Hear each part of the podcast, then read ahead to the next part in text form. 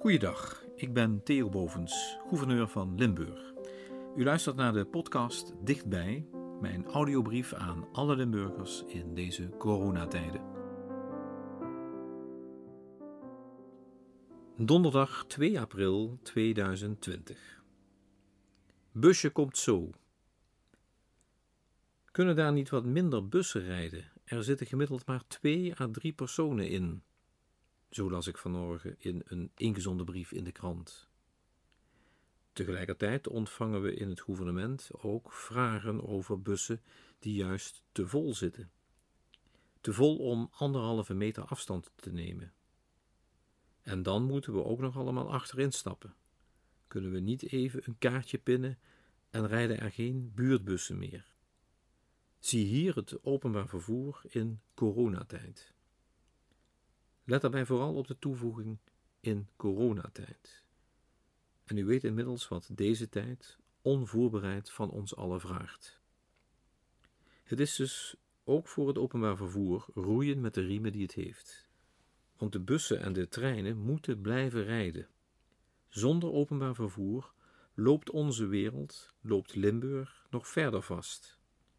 Wie of wat kan anders garanderen dat mensen dan nog op hun werk kunnen komen?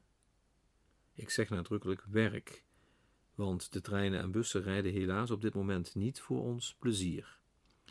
Nee, ze rijden voor de mensen die we nu keihard nodig hebben.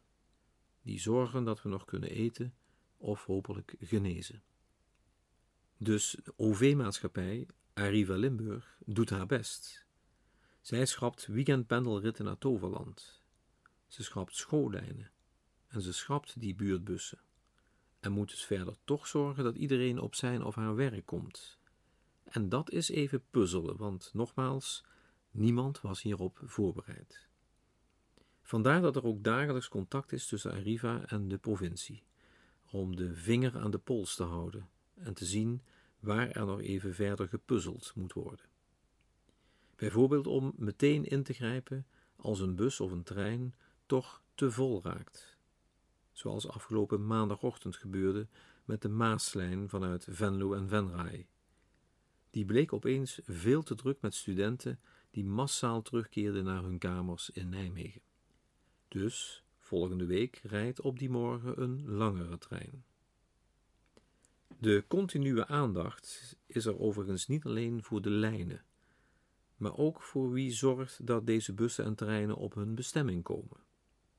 Want ook voor hen die achter het stuur zitten, is het werken nu niet altijd even gemakkelijk. Zeker niet als deze tijd ook het slechtste in mensen los kan maken. Getuige de buschauffeur in Maastricht, die door een zogenaamd besmet persoon in het gezicht werd gespuugd. Deze coronaspuger is gelukkig meteen bestraft met een gevangenisstraf en het moeten betalen van een schadevergoeding aan de chauffeur maar het zou gewoon helemaal niet mogen gebeuren. Ook dit zijn dienstverleners die wij hard nodig hebben en erop moeten kunnen vertrouwen dat ze geen onnodig risico lopen. Dus laten we ook voor hen aardig zijn en aardig blijven. En nee, u kunt hen nou niet bij het binnenstappen en voorbijlopen een goeiemorgen, goedemiddag of goeie avond wensen maar hen dat misschien wel toeroepen als u van achteren binnenstapt, of even vriendelijk zwaaien als u de bus ziet aankomen. Kortom, maak een vriendelijk gebaar, ook naar de conducteurs en de machinisten op de trein. Waardeer ze allemaal, net zoals we nu ook de andere cruciale beroepen waarderen. En daarom vond ik het vanochtend ook zo treffend toen ik langs een bushokje liep een bushokje met een grote advertentie waarin de zorgverleners met een hartje worden bedankt. Zorgverleners die het OV nodig hebben om op hun werk te komen.